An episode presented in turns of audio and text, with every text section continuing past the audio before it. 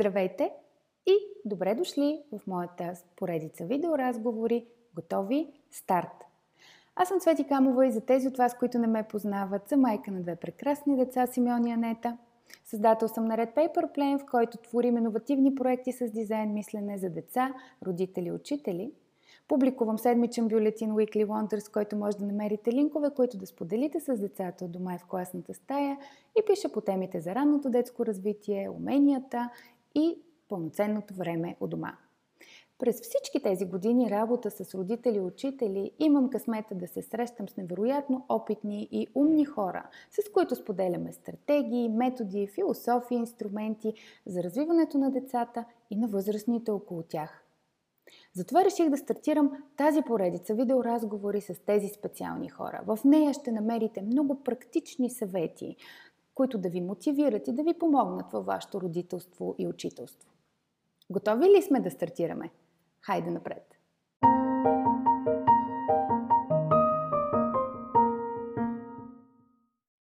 Здравейте всички! Това е втория ми разговор от поредицата Готови старт и днес ще се видим с Анелия Гроздева или Нели, както аз се познавам от 6 години, от когато сме в търсене на по-доброто образование за нашите деца.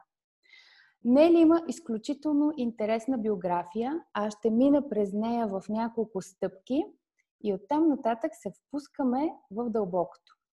И така, четем в автобиографията на Нели.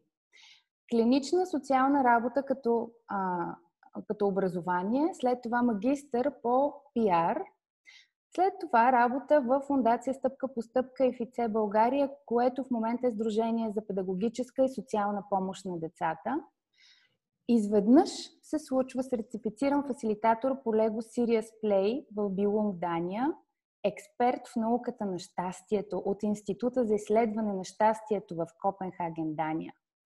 Последват 10 години активно проучване на различни образователни модели в света. За да може това да се случи, Нели е пътувала в повече от 30 държави в Европа, Африка и Азия, за да намери щастливото образование. Днес майка на Гого, изпълнителен директор в Ginger Sisters, което е дистрибуторска компания за професионални козметични брандове и управляващ директор в АХА, което е свързано с нейната страст към сериозните игри на Лего. И така връщаме се обратно към Нели и е неизбежно да я попитам, Нели, какво означава да си щастлив? Въпрос за един милион. ами, това е тема, която може би си е достойна сама по себе си за поне едночасова серия в твоята страхотна инициатива. А, но за да бъда много конкретна, ясно е, че всички осъзнато или не, нали, може би през целия си път търсим истината за това, кое е щастието и кое ни прави щастливи. Аз преди около 7 години реших, че ще подходя по-академично по тази тема, извън всички мои така, лични търсения и търсене на отговори на много въпроси по тази тема. Така стигнах и, а, и до института за щастие в Дания, така стигнах и а, до легото въобще като концепция и философия за игра за възрастни. Така стигнах до много ам, така течения модерни в психологията, свързани с ам, търсенето на смисъла. Та втора ред на мисли, а, много елементарно, а, щастието също се оказва технология. Няма ни, нищо, нищо странно в това. И е много елементарно, когато някой ме пита за това какво е щастие, аз винаги давам пример за това как се мери щастието а то се мери през три много елементарни въпроса. Щастлив и удовлетворен ли се чувстваш от живота си генерално? Щастлив и удовлетворен ли си от живота си всеки ден? И сега тук имам малък проблем с, нали, с подходящия превод, може би на български, но третия въпрос е Намираш ли um, sense of purpose е буквално на английски? Uh, тоест, има ли смисъл съществуването ти? Um, когато да отговориш на тези три въпроса очевидно положително, значи отговор е ясен. Намерил си щастието и в момента си щастлив. И има много така забуи, които, за съжаление, объркват страшно много. Всички ни объркват. И те са свързани с неспособността ни, за съжаление, да правим разлики между друг тип е, емоционални състояния, които преживяваме. Именно не правим разлика между радост и щастие. Не правим разлика между това да си успешен и каква е дефиницията за това да си успешен и какво означава да си щастлив. И куп други такива а, нали, бъкчета, които страшно много влияят върху, за съжаление, големи избори житейски, които правим и са в състояние да объркат много неща. Та аз като че ли вече съм изяснила какво е щастието за мен. И а, така, дец казва, живея доста по-спокойно. Ти си експерт по щастието, сертифициран експерт по щастието. То не е сертифициран, това, в смисъл там сертификати не раздават. Нали? А и няма нужда от това, защото това човек да учи цял живот е нещо, в което аз безкрайно много вярвам и изобщо не си го спестявам. Продължавам да уча всякакви неща от много елементарни, като примерно как да правя чудесни макарони, нали? през това да се науча да свира на пиано на много късна възраст, през това да, да търся отговори на важни неща, каквито, примерно, в момента ме вълнуват теми, свързани с коража, с а, ранимостта, с шанса да дадем, а, как се казва, видимост на най-чувствителните части от нас, теми свързани с това към какво принадлежиш, дали принадлежиш или просто фитваш някъде. И въобще всяка такива теми, те си предмет на, да, на дългосрочно учене. Това си учене за цял живот. За което всички говорят, че в основата на щастливия живот и затова трябва да е заложено като цяло в образованието, това ти да си с ясната идея, че не го приключваш, че не броиш до 12 и не пляскаш и пускаш балоните нагоре, а че това е една стъпка, която ни движи напред и чакаме с нетърпение следващата, от която ще научим нещо ново и ще се развием. А, тук сега два въпроса в моята глава се случват и аз не знам с кой да започна. И може би един ще го оставя, той, който е свързан с щастието, за да мина към този, който е свързан с образованието. И това е щастливо образование. Mm-hmm. Така, тези две думи, Нели, са странна комбинация, защото то може да е висококачествено, е ефективно, може да е резултатно, високотехнологично. Щастливо образование, не ли? Какво значи щастливо образование? Забравяш и много други думички, които чуваме ежедневно, нали? Да, да, даже ги пропускам, според мен, да, умишлено. Всякакви амбициозни ам, да. така, епитети пред образование. Ами всъщност ам, аз да започна, може би от там, че аз искрено вярвам, че образованието е най-силният инструмент, с който можеш да променяш.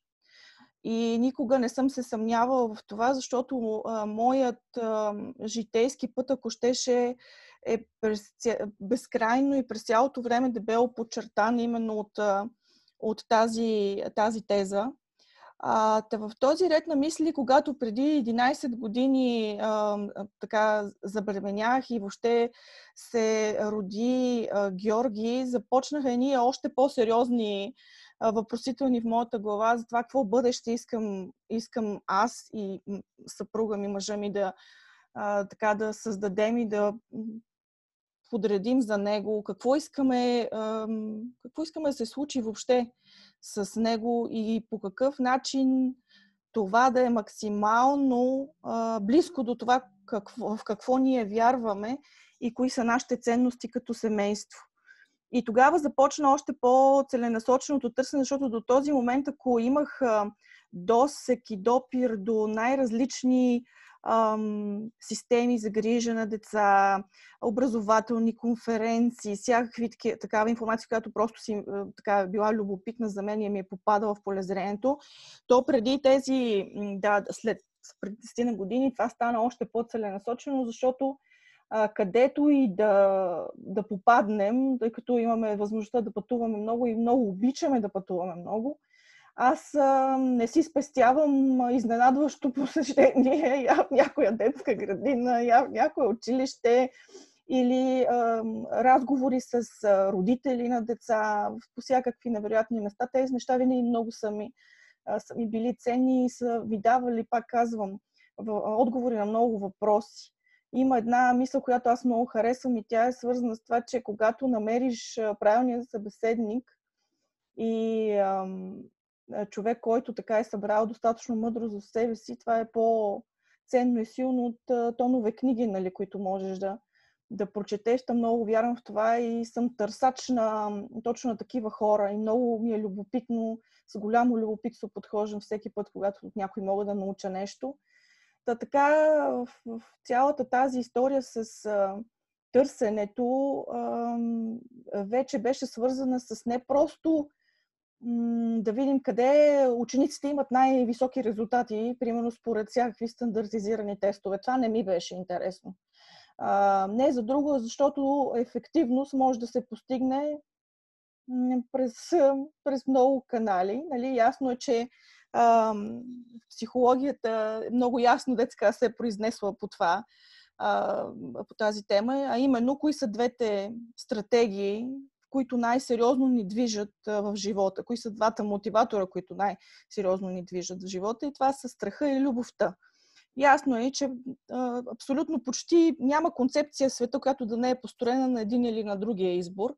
Та втори ред на мисли, да, има много ефективни системи. Китай, Сингапур, нали, да не ги изборяваме. Южна където Корея. Децата, да, където децата учат супер, нали, по 14 часа на ден имат вечерен час, защото прекаляват с ученето и всякакъв такъв тип интересни неща. Но ам, и да, и имат очевидно достатъчно добри резултати в а, големите стандартизирани тестове. Но какво от това? Какъв живот водят тези деца? Има, има намират ли ам, смисъла? Виждат ли щастието? Усещат ли радостта от живота? Смисъл, това са много важни въпроси. И вторият на мисли, аз директно зачеркнах много голяма част от тези системи. Не, че не съм ги поручвала, знам, нали, още повече да, да се казва, достатъчно време в университета съм прекарала, нали, запознат с Макаре... Макаренко и с други такива интересни нали, философии, но не съм им фен. И пак казвам, това идва от нашата, нашата ценностна система в нашето семейство. Това е много важно. Тогава започна моя, така се отвори моя поглед към а, кои са тези държави, които се представят пък много ефективно на всякакви стандартизирани тестове, но които са такива едни симпатични аутсайдери, извън а, общоприетото разбиране за това как, как се учи, какво се учи.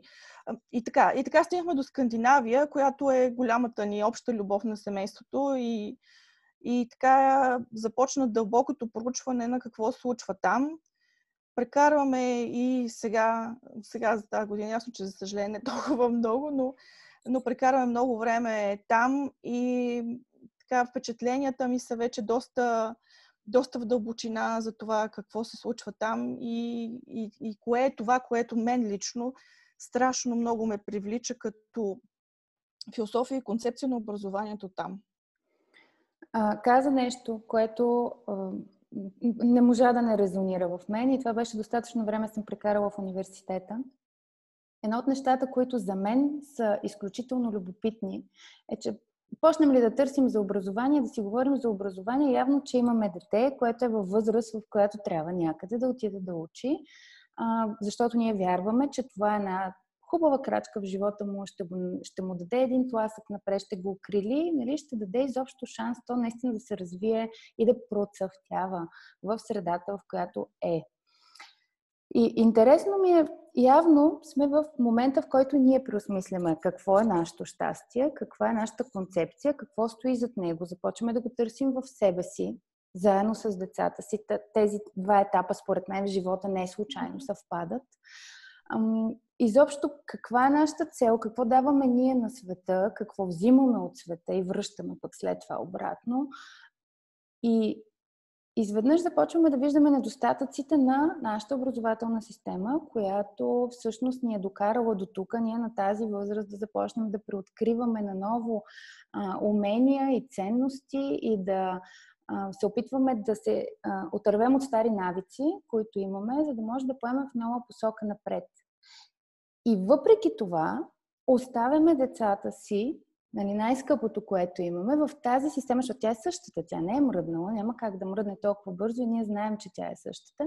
С усмивка и трепет и букет на първи учебен ден без значение къде, която ще произведе и репликира същите от тези неща, от които ние сега се борим и едно колело, което се върти, което не спира да се върти.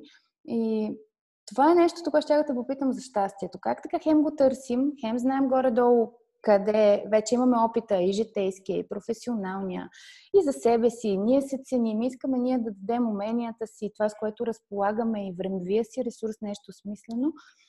И паралелно с това репликираме стария модел обратно за децата. Това е мое поле, даже не е въпрос. Това е една такава, едно поле на размисъл, което имах и докато те слушах за университета и, и аз съм а, прекарала много години и не само там. И моите спомени от старта догоре не, не са хубави, не са нещо, за което да разказвам на децата си в момента. Те, ма как беше сега в училище? Но в твоето училище така ли се случи? Не е тема, която, в която се впускам с усмивка. И Говорейки за Скандинавия, аз тук ще спомена, че преди две години или три години, а, всъщност, когато ти се върна от Финландия и ни събра един кръг приятели, които темата ни вълнува, да ни направиш презентация за това какво се случва там. Имаше толкова истории, които съм запомнила и няма да забравя, защото те се връщат и резонират от всичко това, което ти си разказвала и което а, си представи какъв отпечатък е оставило в мен тогава, за да мога аз да го помня до сега. И всъщност какво видя там основно? Какво видя? И после детайли. Отваряш много големи, а, да, отваряш много смели и големи теми и по всяка вероятност част от нещата, които ще кажа, няма да се харесат на много хора, защото, защото опита ми през всички тези години да споделям подобни радикални нали, виждания и вярвания понякога обърква хората или пък може би изпреварва готовността им да чуват подобни неща, но, но все таки за най-голямо съжаление реалността и действителността, в която тук а, а, ще използвам грубата дума оцеляваме, защото аз не мисля, че тук а, да, качеството на живота като цяло е, е така приемливо въобще, а, не ни дава много избор. А, а това е особено мъчително пък за родителите, които наистина а, отговорно са приели ролята си на родители и с цялата тази отговорност нали, търсят и искат да намерят най-доброто място за тяхното дете. Нали, много ми е важно думите, които казвам. Не, нали, не използвам думата перфектното място за тяхното дете, защото ясно е, нали, че такова училище няма нали, на света перфектно. Но ам, изключително ам, изключителен. Истината, че избор тук не съществува и който си мисли, че има избор от това да избере без значение дали частно или държавно училище за детето си, просто се самозаблуждава, защото тук избор реално не съществува. Цялата ни образователна, нали, нищо ново няма да кажа, по всяка вероятност, затова ще спеста част от всичко това, което всички знаем, как нищо не е мръднало, как съдържанието на учебниците на моят 11 годишен син в четвърти клас е абсолютно идентично с това, което аз изпомням по това време, когато аз съм била. А, абсолютната неспособност нали, на така генерализирано стратегическо ниво да се помисли за това какво по дяволите искаме ние да се случи с тези деца. Смисъл, това е разговор за бъдещето и аз не знам защо а, този разговор е толкова страшен. Защо не искаме да го променим това бъдеще? Защото истината е, че ако промени образователната система, това е единствения ни шанс да се случи нещо по-различно. Ние не можем да продължаваме да правим едно и също нещо и да очакваме различен резултат, нали? имахме един професор в университет, той каже, това, на това са способни, нали, само един глупак може да мисли, че като прави едно и също нещо и очаква различен резултат, нали, ще е изненадан. Тъй, че темата чисто не ми се влиза изобщо на това нали, по-глобално ниво. По-интересното в случая е какво се прави на по-практическо ниво и по ниво, ако може така да го да свалим надолу семейство и решения, които се взимат в семейството, защото те са, да, безкрайно трудни. Това, което, което съм видяла и в Финландия, както ти каза, и благодаря за, за, хубави, за, хубавия, за хубавата емоция, която ми донесе и на мен а, така, този спомен, който тогава заедно а, преживяхме наистина с приятели. Така, защото ходенето ми там ясно е, че ми е донесло на мен някакви впечатления. Много ми се искаше да разкажа на всички тези хора, които са в подобна ситуация като моята, изповядваме, както се казва, най-съща философия за това какво търсим какво искаме за децата си много ми се искаше да ви дам някаква светлина и някакъв лъч, че ето това нещо го има, хората се го направили и то работи чудесно и там се случват едни чудесни неща и не, ние не сме мранкачи, не сме някакви а, безкрайно обсебени от децата си родители, които непрекъснато искат и повече и повече и са недоволни от това, което получават. Ами не, и се оказа, че да, хората там, родителите там искат тези неща, които аз искам и се почувствах наистина, без да съм финландка, част от финландското общество. И ам, ако мога да препратя тук към първата част от разговора, ам, какво въобще се случва и защо така, в смисъл, как, защо тази образователна система е толкова сбъркана, това, което се е случило всъщност в Финландия, което за най-голямо съжаление никога не се случи в България, е факта, че финландското общество е седнало и е решило какви ще бъдат неговите приоритети. И това се е случило миналия век, още миналия век, към между 50, 50 и 60 година, когато те седнали и са казали ние какво искаме да случи с тази държава, ние като общество в какво ще вярваме и кои ще са важните неща за нас. И тогава хората още през 70-те години започват да реформират образователната си система. И започват да го правят, като изваждат най-доброто и най-ценното, което те имат в а, държавата си, но като общество, като граждани, най-силните си страни. И по този начин те създават този образователен модел, който е създаден, нали, без, сега със сигурност ще има много а, хора, които сигурно ще се изненадат, той е създаден такъв, не за да е печели първи места нали, на ПИСА и да е, са, да, да е най-ефективната образователна система в света, а защото това е най-добрата система, която финландците могат да създадат. За тях ПИСА никога не е била цел. И това може да ви го каже всеки един учител в Финландия. ПИСА е следствие от това, което те са искали да произведат като промяна в образованието. Аз даже ще за следното нещо се замислям, слушайки преди години историята от министърката тогавашната, не знам дали е сменена преди 4-5 години на образованието в Финландия, тя каза, че реформата е започнала а, още по нейно време. Тя е била малко дете. И всъщност целта е била така в Финландия преди 50-60-те години на миналия век е била много бедна, изоставаща економически държава, която е разчитала единствено и само на селското си стопанство с невероятно ниско ниво на образователната система. Те стартират с ясното съзнание, че искат да променят курса на развитието на държавата и обществото и за това приоритизират не економически сектор, основния сега туризъм, нали, тук ще, ще сложим или каквото и да е, няма значение. Те приоритизират образованието, за да може те да излязат от дупката на селското стопанство, на тази бедност, която и ментално, и финансово държавата се намира в този етап.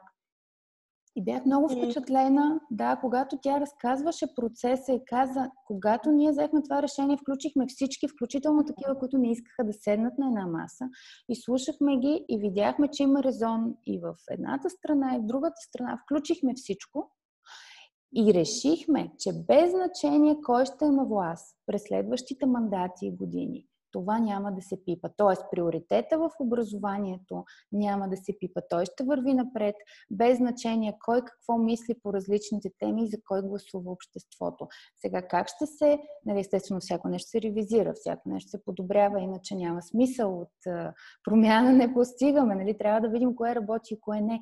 Става въпрос, че приоритета в това ние да инвестираме в деца, които да могат един ден да създадат общество, което да създаде и бута напред държава, която да е успешна и щастлива сама по себе си, не да гоним академични резултати, това не пипаме. Това, това беше нещо, което ме впечатли и нещо, което, с което тя започна да говори, когато трябваше да представи модела. Тя започна с това, за да даде ясната представа на всички, които слушаха, че се започва от там, а не от това ние дали ще имаме задължително народни танци между първи и 12 клас. Нали? Това не работи. То само по себе си няма нищо лошо, напротив, обожавам народни танци. Тренирала съм народни танци. Не е в това въпрос. Въпросът е, че не се почва от това. Когато става въпрос за нашата образователна система, аз съвсем не вярвам, че някакви козметични промени, облечени в големи стратегически думи. А, проекти или думи, да, биха направили каквото и да било. Тази система има нужда от пълна ревизия и от а, тотално разрушаване и построяване на ново. Да, знам какво следва от това. Хиляди други въпроси изникват в главата по всяка вероятност на всички хора, които ни гледат, но а, по-очудващото дори е, че финландците не, не просто са извървели този дълъг път вече ам, така, толкова много време. По-интересното е, че те не са спрели. И а, въвлечеността на цялото общество във всички проблеми, свързани с образование и деца, е огромно. До такава степен е огромно, че в Финландия образователната, така нареченият а, как, какъв е а, еквивалента тук. Това може би образователния стандарт, нали, хайде така да кажа, който тук имаме. Еквивалента на образователния стандарт в Финландия се ревизира на всеки 5 години. И на всеки 5 години цялото общество на Финландия се включва в този процес много активно. Тоест, Агенцията по образование в Финландия, заедно с борда по образование, пускат въпросник, който хората, всички, баби, дял, няма значение, всички финландци попълват какво искат да се промени в системата на образование. И имайте предвид, че response rate, т.е. процента на отговорили хора на тези въпросници е екстремно висок. Тоест хората са супер заинтересовани от това какво ще се учи в училище, какво, какви промени ще се правят и с ясната мисъл, че децата са обща отговорност. Да. Не, странно е като цяло да, да не са обща отговорност, всъщност, ако се замислиш децата на държавата, защото те са обществото, което ще дойде след 10 години. И е странно Мисълта... някой някъде да взима решение от името на всички заинтересовани страни за това общество. Нали, би следвало. Да, мисълта, че а, децата са важна част от обществото, съвсем не съм убедена, че толкова така сериозно ние изповядваме тук.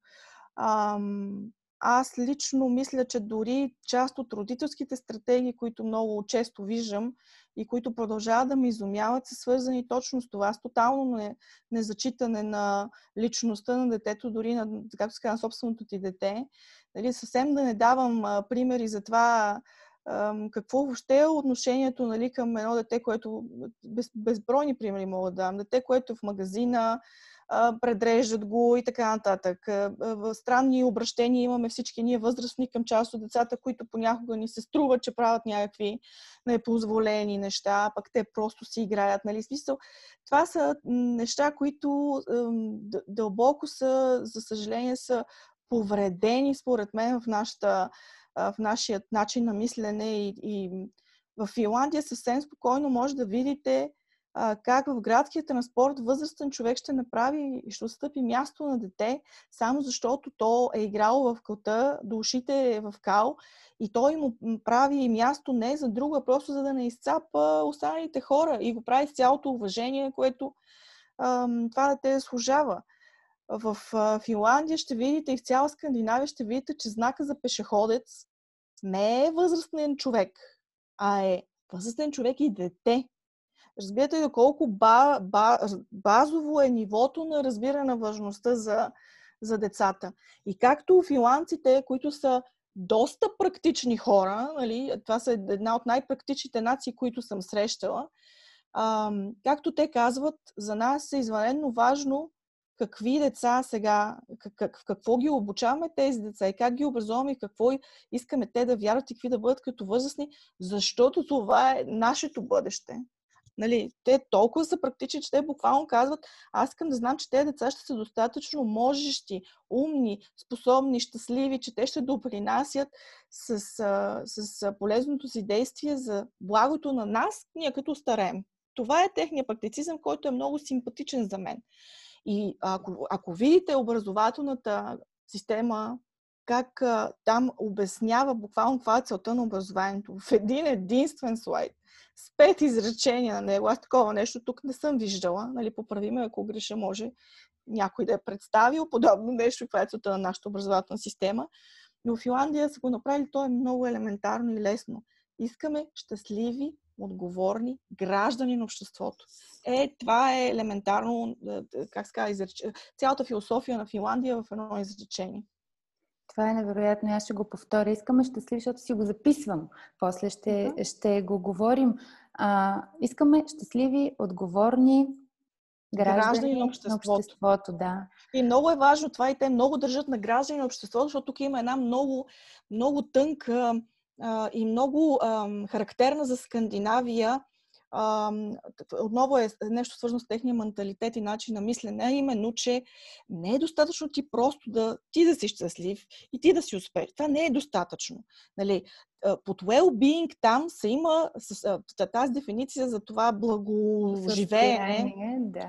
Не искам да кажа благосостояние, тук дали това се свързва моментално нали, с да само с пари, но а, well-being там е, е, е голяма категория, която включва това ти да си ценен и полезен и да правиш нещо и за другите. Не просто нали, да си, а, си самодостатъчен. Така че това също е под граждани на обществото. Точно тук идва тази цялата идея с това, че тези деца трябва да са полезни за повече хора. И това е толкова дълбоко структурирано, ако щеш и в образователната, и в образователния модел, и ако щеш и в начините и подходите, които учителите избират да работят с децата. Там се обсъждат огромни, глобални, големи теми. Теми, които са които влияят върху много хора. И колкото по-голяма е тази тема, децата толкова по-активно имам, имах усещането, имам усещането, че се въвличат в нея и толкова по-интересна им е тя. Та това е единственият шанс, който всъщност нищо нелогично, ако се замислим, нали, нямам в това, да повярваш, че трябва да инвестираш в бъдещето, защото децата са бъдещето. И ако ти не искаш то да е по-добро, Ами супер! Нека още 40 години да правим това, което сме правили нали, последните 100, защото то очевидно нали, тук така се случват нещата. И искаме промяна, всички сме много... Ама то това не се прави така. Промяната изисква нали, тук трябва да, да ме цензурираш, нали, ама яко дупе изисква промяната. И тя изисква яко бачкане, тя изисква да излезеш от зоната си на комфорт.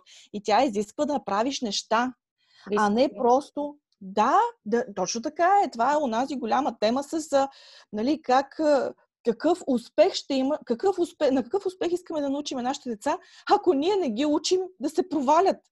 Как, как да стане това? Как това дете да иска да е предприемчиво? Как да иска да прави нови неща? Когато ние не ги учим, че провала не е лошо нещо цялата ни образователна система е създадена точно на обратния принцип. Това е ужас. Не трябва да се проваляш, не трябва да имаш двойка, не трябва да отидеш без домашно, ми не трябва да кажеш, че ти е скучно, не трябва да кажеш, не трябва да се обаждаш в час. Ти не си име, ти си номер. Нали смисъл? И, и цялото това нещо е просто безумно. Това тотално не отговаря не просто нали, на реалността в момента. Ами аз не виждам как то би въобще дало шанс на тези деца да са достатъчно а, адаптивни и а, достатъчно, както се казва, да, да има смисъл за тях това в бъдеще, което се случва в нашето училище. Има един много хубав израз. А, много го обичам, че нищо не се променя, ако нещо не се промени. Тоест, нещо трябва да се промени и сега, като каза за оценки, връщат се истории и аз така малко по малко а, ще ги извличам от теб, за да ги споделяме с хората. Беше, а, беше разказала за твоя среща с двете дечица, които са те развеждали и са били отговорник, а, отговорници за развеждането ти в училището. Мисля, че бяха 6-ти клас, не съм сигурна, 5-6 клас. И всъщност ти като отговорен а, гражданин, български гражданин, естествено е трябвало да зададеш въпроса какви са им оценките. И как се справят те в училище. Ще, ще е интересно да разкажеш тази история пак. Да, то беше много забавно, че въобще ам, специално този, тази история е от училище в Еспо, което е втория по големина град в Финландия. Училище начално. Началното училище там е до 6 клас отивайки в, на посещение в въпросното училище, не, не ни посрещна учител, което, както се досещаш, супер изненада голяма част от, от нашата групичка родители, с които бяхме отишли там. И веднага задавахме въпроса, защо, къде е директора, няма ли той да ни посреща? И децата ни казаха много а, така, ма супер естествено, ние знаем много повече от него за това, какво се случва в училище. И това беше абсолютно десятката. Аз, разбира се, веднага харесах цялата тази история. Децата ни разведаха из училището, разказаха и много неща. И разбира се, нали, всички тези теми, които страшно много така вълнуваха и други родители, и хората, с които бяхме отишли тогава на това посещение, бях свързани точно с оценките, с матурите, с стандартизирани тестове, нали, какво, как се случва там, те как се представят. И беше изключително добър пример на моя въпрос, какви оценки имате, какви са и последните оценки? Я ми разкажете какви оценки имате. И те хлапета седяха срещу мен с едни широко отворени очи и много, много се мъчиха да ми отговорят а, нали, това, което аз очаквам нали, да чуя, обаче не можеха. И в един момент ми казаха, ние не си спомняме точно, нали, какви са били после. Можем да ти кажем по какво са били и нали, какво сме правили. И аз казвам и супер. Те да, такава подробност, такава подробност, такъв детайл ми разказаха за последния проект, по който са работили. А, и какво им е коствало това, и колко усилия са вложили, как са ходили да а, намират всякакви а, източници на информация. Проектът беше свързан с а, водата като ресурс и тяхната групичка, която те са направили като екип, беше отишла да проучва локалните ресурси водни около самото училище и в ситуация на някаква криза, дали те са годни за това да бъдат използвани за питейни нужди. И бяха си намерили децата лаборатория, която да изследва заедно с тях какъв е състава на водата. Бяха въвлекли учители, биология, химия, математика, всички тези, които им трябваха, за да могат да тази цялата им... И това е много важното тук. Това е ангажимент на децата. Не е нещо, което учителя сега казва, вие това ще правите, аз ще ви кажа какво ще правите, вие ще ме слушате, аз, нали, аз знам. Няма такъв филм. На децата им е дадена тема. Вие намерете по тази тема водата като ресурс. Всеки да реши какво какво иска да направи по тази тема. И той да си намери правилната информация, да намери правилните хора, които да въвлече, включително, пак казвам, учители и включително и институции извън училището, каквато беше случая тази лаборатория. Другият пък екип от хлапета беше направил тотално друг проект, който беше свързан с а, а, културологията и с това водата като символ на какво се, на какво се е интерпретирала в, в годините през различни изкуства, водата в музиката, водата в различни произведения на изкуство. Страхотни неща. Просто. И това беше свързано точно с този личен интерес и с това живо любопитство, което децата имат естествено от, от момента на раждането си. Аз не знам защо тук, какво се случва реално с тях в училище, че в момента, в който те влезат в училище, тази, този блясък и тази любов, това любопитство, естествено, което те имат, просто изчезва. И ние го тотално го, го а, съсипваме. Чак се, оценките, оценките. И какви оценките, оценки? Какво стана там? Не, не знаеха какви оценки имат. Оценки в Финландия децата, а, нали, много ясно да кажа, защото това е нали, също мит. Нали, в, в Финландия оценки не се пишат. Не, не е вярно. Оценки се пишат. Просто оценките не са, а, оценките не се сравняват. Тоест, ако детето Хикс има петица, а детето Y има шестица, това абсолютно нищо не означава. В Финландия сравнение между деца в училище не се прави. Оценката е нещо, което учителя заедно с детето договаря, колкото и странно да звучи това. И това е много странен процес. Аз присъствах на подобен разговор, при все таки, че а, а, учителите говориха на финландски и част от, разбира се, въобще от разказа а, не успях да разбера, но след това учителя се опита да ме, да ме преведе. Но целият този процес беше свързан с а, измерване на прогреса на детето. Ти си направил това, бяхме се оговорили ти да свършиш това, кажи ми ти какво мислиш по въпроса? Ти какво направи? Ти от какво си доволен, от какво не си доволен? Какво ти липсваше? Какво можем да направим по-добре? Как според теб може следващия път да се получи още по-добре? Имаш ли нужда от, ня... от нещо, от някакъв ресурс, някаква помощ? И целият разговор беше, аз трябва да призная, че подобен подобно качество на обратна връзка рядко съм виждала дори на, в, нали, на корпоративно ниво и на, нали, хора, които са с претенция нали, за за опитност като HR и така нататък. Това, това са толкова смислени и дълбоки разговори, които учителите водеха с децата.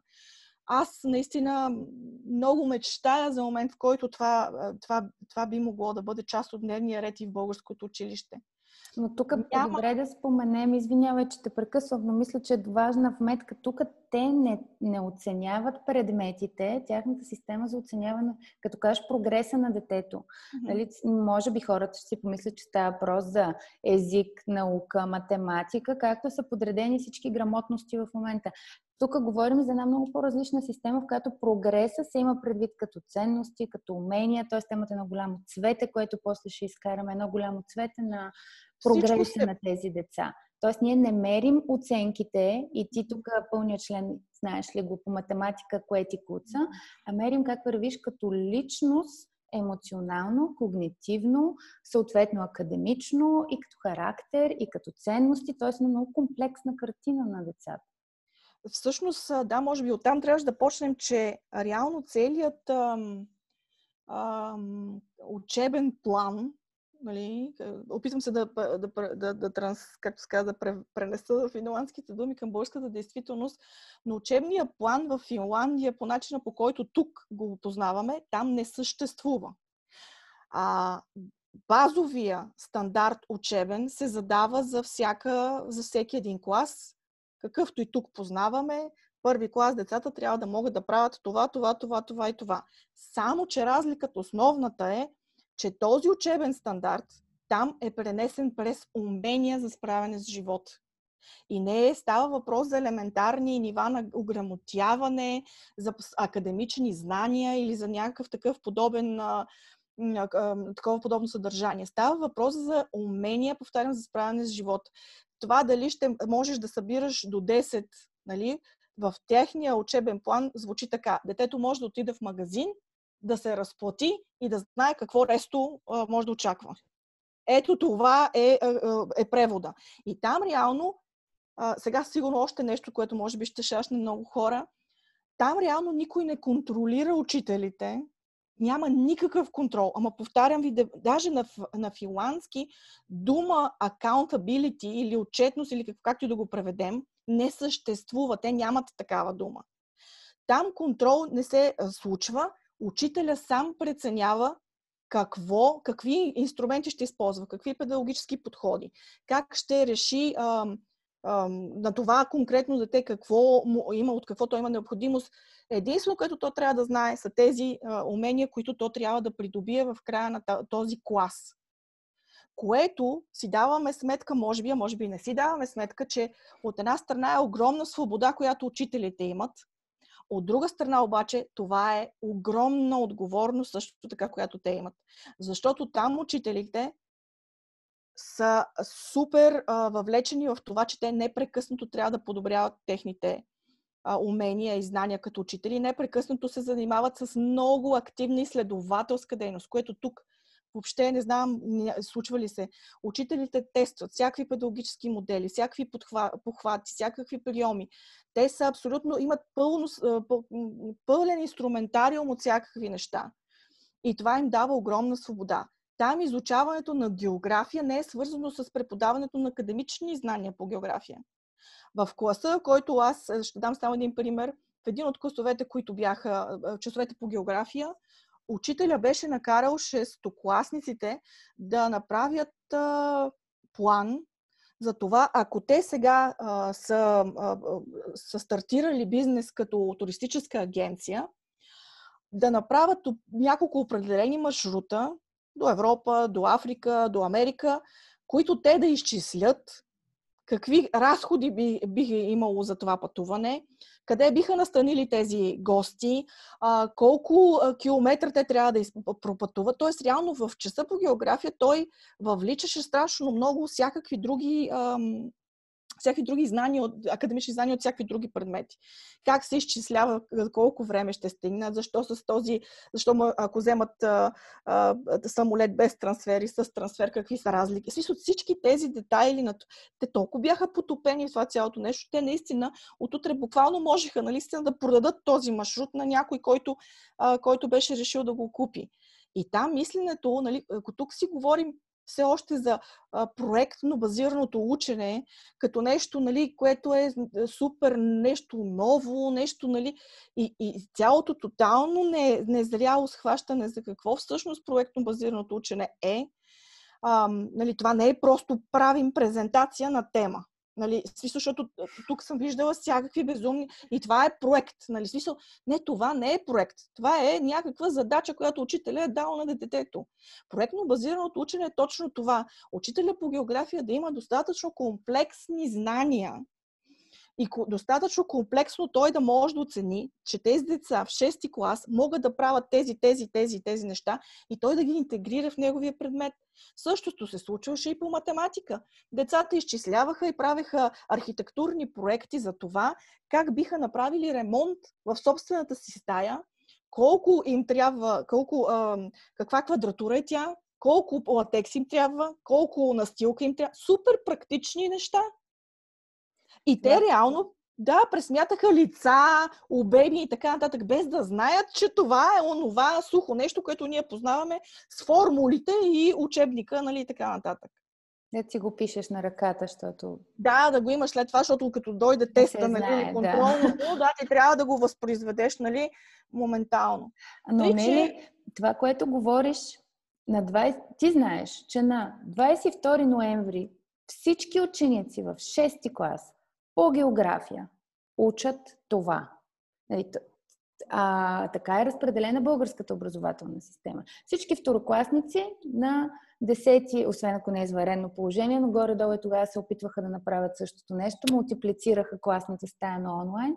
Всички второкласници по математика на 1 декември трябва да вземат този урок по този начин и следобед да се упражняват за тези цифри. Значи тази тази липса на доверие, огромно доверие към това, че учителя може да прецени и свобода и доверие. Нали? Тук двете неща, а, двете неща, всъщност свободата и доверието са стъпили според мен на уважение. На първо място. Значи ти трябва да имаш уважение към някой, за да можеш да му делегираш някакви права, т.е. той да има свобода да действа и ти да кажеш, окей, аз разчитам на теб и предполагам, че ти ще си намериш начин да се справиш.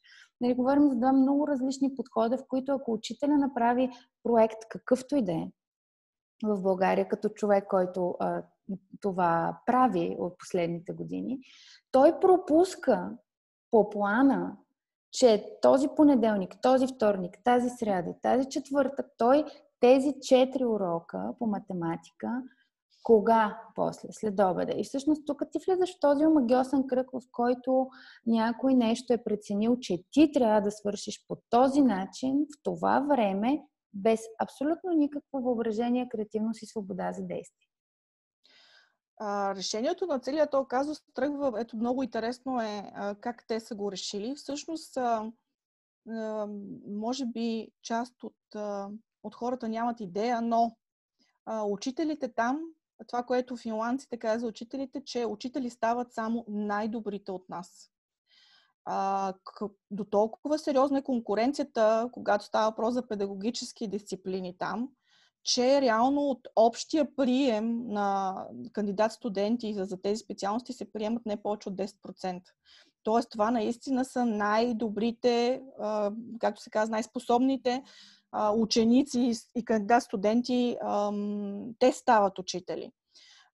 Целият този подбор на, на кандидат-студенти също е много интересен, защото това се случва само в 6 университета в Финландия. Това не се случва нали, насякъде. Тоест, качеството на, на образованието за на учители, съответно, е изключително високо и това е стандарт, който те поддържат много така, много те, наистина се стараят за това. Друго нещо, което е много важно, кой става учител и след колко време там става учител. Значи, за да станеш учител, преподаваш, действаш, т.е. да можеш да влезеш в училище, ти трябва да имаш магистърска степен. Няма как да... Т.е. това са едни минимум 5 години и половина, които ти учиш много активно. Педагогическите специалности в Финландия, тъй като съм ги проучила много подробно, са специалности, които ти не не учиш само академични знания, затова има такива и такива педагогически модели, еди какви си дидактически и така нататък, цялото това нещо. Не. Ти там се занимаваш единствено и само с ресърч, с изследователска дейност, с това ти самият да създадеш твоят уникален стил на а, учен, на водене на, на урок, на това ти самият да намериш целия си инструментариум, който ти трябва, за да дадеш най-доброто. Разбира се, нали, има и е, част от съдържанието на наученето е свързано и с това, че ти трябва да си достатъчно добре подготвен и да си достатъчно, дет се казва, е, да имаш поглед върху различни области академични, не само да си тя, нали, аз съм, аз съм учителка по биология и разбирам единствено и само от това, нали, смисъл и с това си изчерпвам, нали, моята компетентност. Не, напротив, холистичното знание и знанието за колкото се може повече неща ти дава много по, по-голям простор. И много важно нещо, там учителите не спират да учат. Те наистина не спират да учат. Е, запознала съм се с учители, които са с по 20-30 години опит като учител, де се казва, нали, и тук сме виждали такива, които казват, о, на мен всичко ми е минало, нали, през главата, аз ги познавам много. Не, и, и, и те са супер отворени за това, че все още има неща, които не знаят. И все още има неща, които те трябва да научат. И другото мислене, което е адски а, не, не, не, непонятно тук. Много често там ще чуеш, че, но, ще чуеш учител, който ти казва, не аз ги уча тях, а те мен ме учат. Аз взимам, което на мен ми трябва от тях. Аз си сверявам часовника по това дали това, което прави аз е достатъчно добро за децата от този следващ випуск, примерно, или дали е достатъчно подходящо. Процесът там не е свързан с това, че учителя е центъра на Вселената отдавна те са се разделили с тази концепция. Учителя дори не е вече и ментор. В момента в модерното разбиране за образование в Финландия се говори за учителя като куратор. Тоест, това е човека, който ти задава контекста, който ти а, задава, а, създава културата. Той от, отсява онези неща, които са ценните и важните за теб и ти вече си този, който просто се наслаждава на този път и, и избира нещата, които го, го карат да разцъфти, както ти каза по-рано. И това, повярвай ми, защото знам какво се мислят голяма част от учителите, да, обаче в Финландия учителската заплата е ужасно голяма. Ами всъщност, аз понеже а, така и затова съм правила а, така сметка, съвсем не мисля, че е, е, това е основната мотивация и че това дори е вярно. А, средната учителска заплата в Финландия е около 3000-3000 и малко евро, което знам, че на фона на учителските заплати тук, това е, а, звучи много и звучи наистина фантастично. Само, че, нали, нека не сравняваме домати с краставици. В Финландия стандарта на живот е екстремно по-висок, отколкото е в България. Така нареченият cost of living или разходите, които са необходими на едно домакинство, за да живее нормално и, и добре, сравнени в Финландия, сравнени с България, е над 120%. Разбирате ли? Смисъл, то няма как да, е, да сравняваме каква е заплатата на учителя там и на учителя тук. Мотивацията е съвсем, съвсем различна и тя не е свързана с заплатата. Когато министърката на образованието каз, разказваше за цялото това нещо. Каза, ние а, трябваше да седнем и да видим кой е най-важният човек, за да може тази реформа да, да мине напред, за да може тия планове преди 60-70 години да се случат. И решихме, че това е учителя. И ние направихме всичко възможно тази личност от дъното на социалния статус, който имаше към момента, да качим възможно най-горе. Тоест това да бъде човек, който е уважаван, който е ценен, на който всички се въодушевяват за това, че е станал учител. Съответно, той да има адекватно заплащане, пак тук не говорим да е на върха на веригата отгоре, но като цяло социалния му статус да бъде променен. И затова е една от посоките, в която те работят. Те не завъртат образованието по учителя, т.е. това не е teacher-centered education. Напротив, това си е Kid-Centered Education, Student-Centered Education, но учителя е тази единица, в която цялата инвестиция на време, на ресурс, на уважение, ако щеш, е отишла точно там. И това, което ти каза, то върви отгоре надолу и аз пак ще те провокирам да разкажеш това уважение, в което когато го имаш, си способен да дадеш свобода, да дадеш отговорност и да делегираш власт. Когато гледаме, че учителя го дава към детето, защото учителя казва, аз съм тук за да помогна, аз съм тук за да дам съвет, аз съм тук за да направя контакт, ако имате нужда от нещо, но вие сте тези, които поемате напред с проекта. Това е невероятна отговорност и изисква невероятно отношение и уважение учител-деца. Обаче учителя го вижда от директора, който казва, това е твоето поле, ти копай там. Аз даже не зная днес какво се занимаваш тази седмица, другата. Аз ти имам пълно доверие, че ти като си ги взел тия деца септември, август, когато започват, тази година те не ще процъфтяват като личности, не като ученици, като личности. Това учит, директора го е видял от а, неговия си инспекторат, а този инспекторат го вижда от Министерството, което ти каза всъщност Министерството, то не е това министерство, дето ние го имаме тук, дето навсякъде всичко контролира до дъното. Тоест тази система се мултиплицира и нагоре. Разкажи малко повече за това. Да, всъщност контрола по начина по който ние го познаваме тук, там изобщо не съществува. И всъщност тя, те имат единствено и само три институции, които се занимават с образование. Министерството на образованието, Националния борд по образование и Агенцията по образование.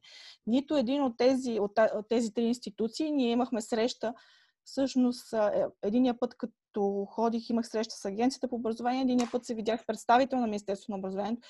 Тези хора нямат никакви функции, свързани с контрол и въобще там това не е нещо, което е на дневен ред.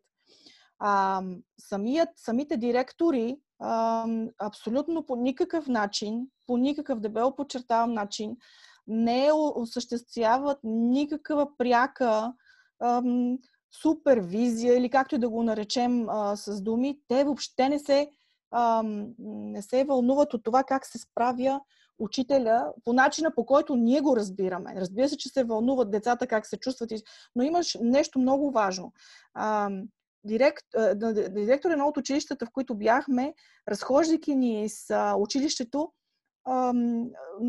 останах много изненадана, че той казва, ето тук сега трябва да са пети клас, те трябва да имат, може би, биология. Той отваряше вратата, обаче изобщо не беше сигурен дали е това, дали не е това и кой въобще ще намерим нали, в тази стая. И така си беше супер изненада всеки път, като отварям вратата, защото така, а, тук не са пети клас, а тук са трети, примерно, или еди какво си.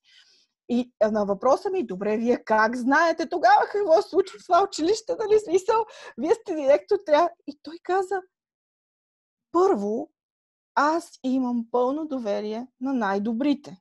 Щом тези учители са станали учители, аз знам, че те са най-добрите.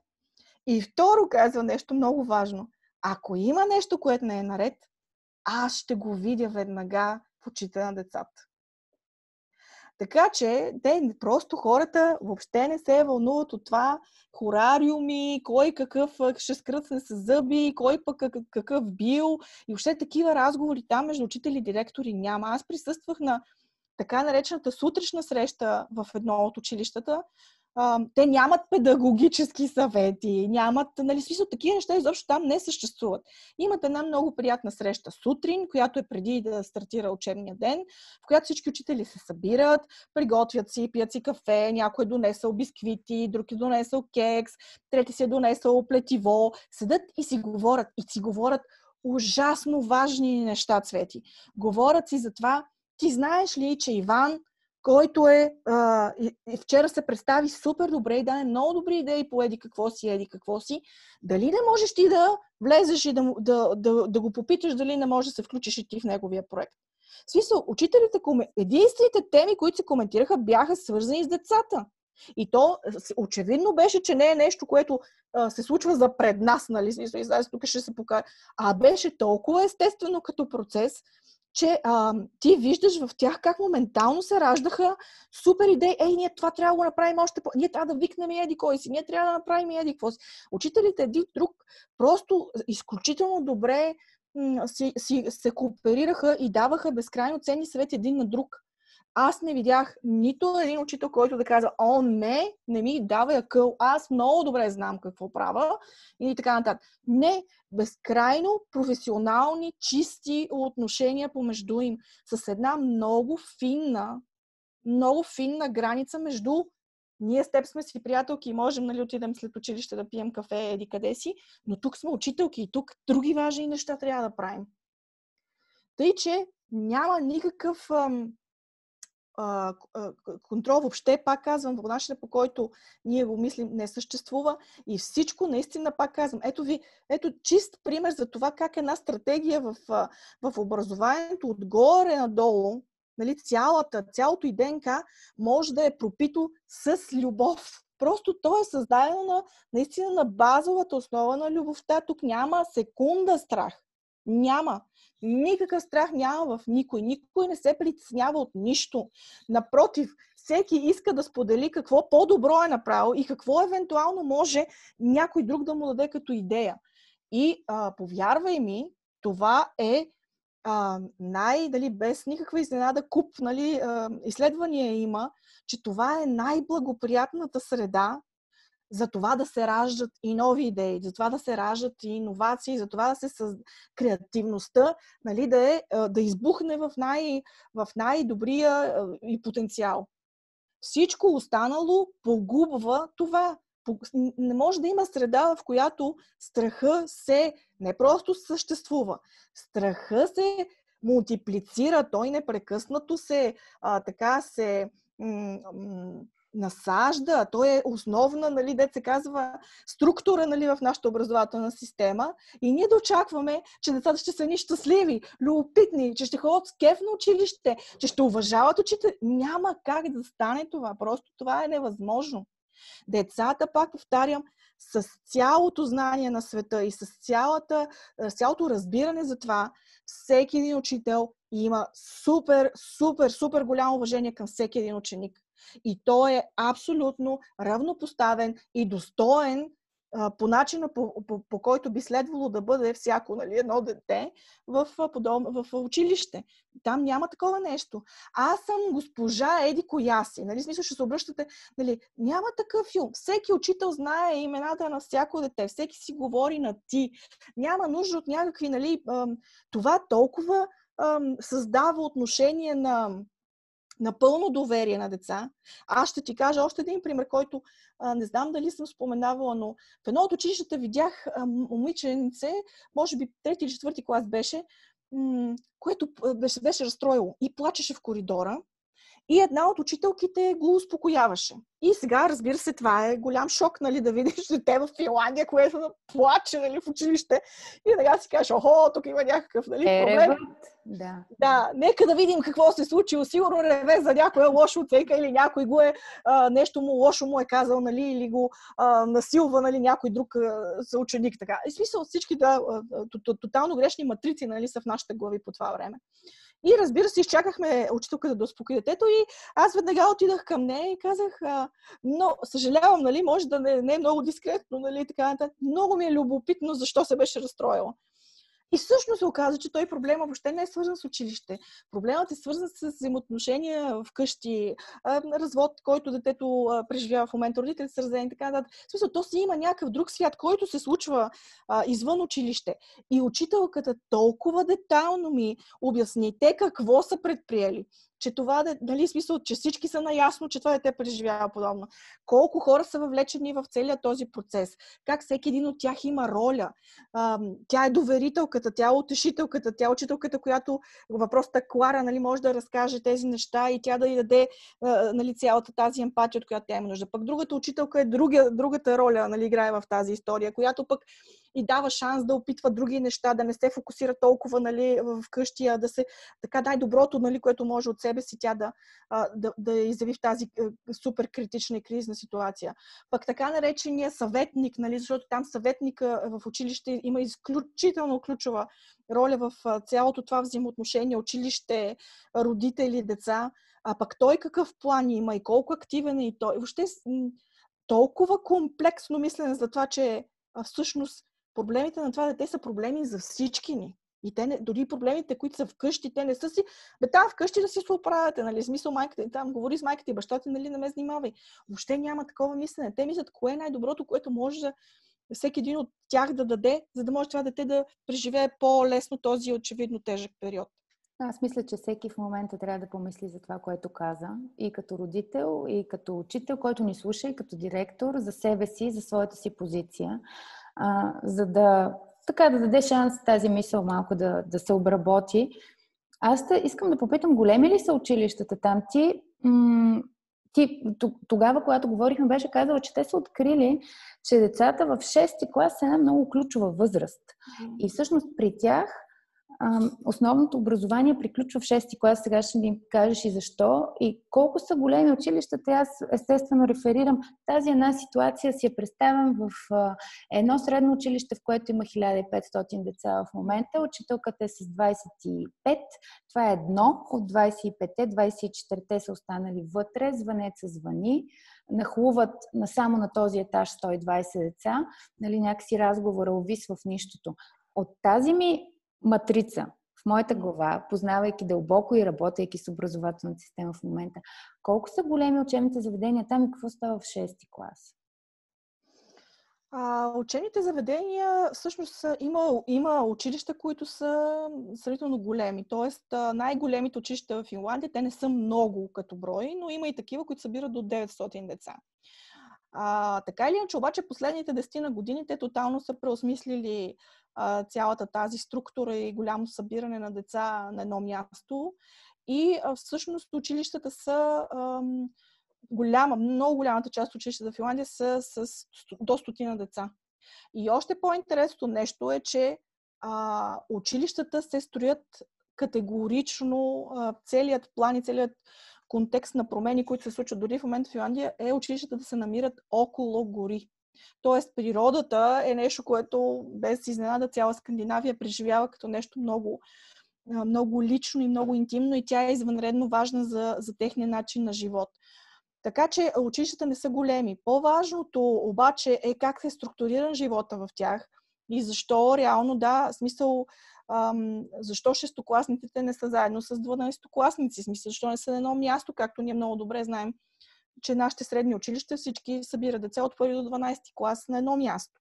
Също се оказва, че след много проучвания, които те са направили, а, установява, че а, възрастта 11-13 години, т.е. това са точно класовете а, 5 и 6, а, са извънредно важни за това как детето ще приема себе си. Тоест, тези деца на тази възраст са много по-склонни, виждайки по-големите, вече да започнат да подражават на тях и да, ам, така, да, да, да се опитват да влизат в роля, която все още не е естествена за възрастта им.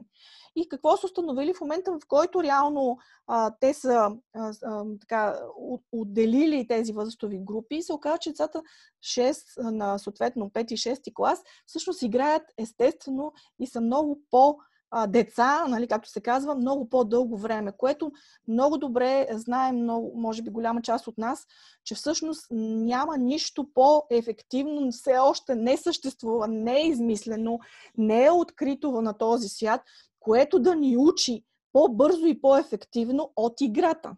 Нали, няма друго такова нещо.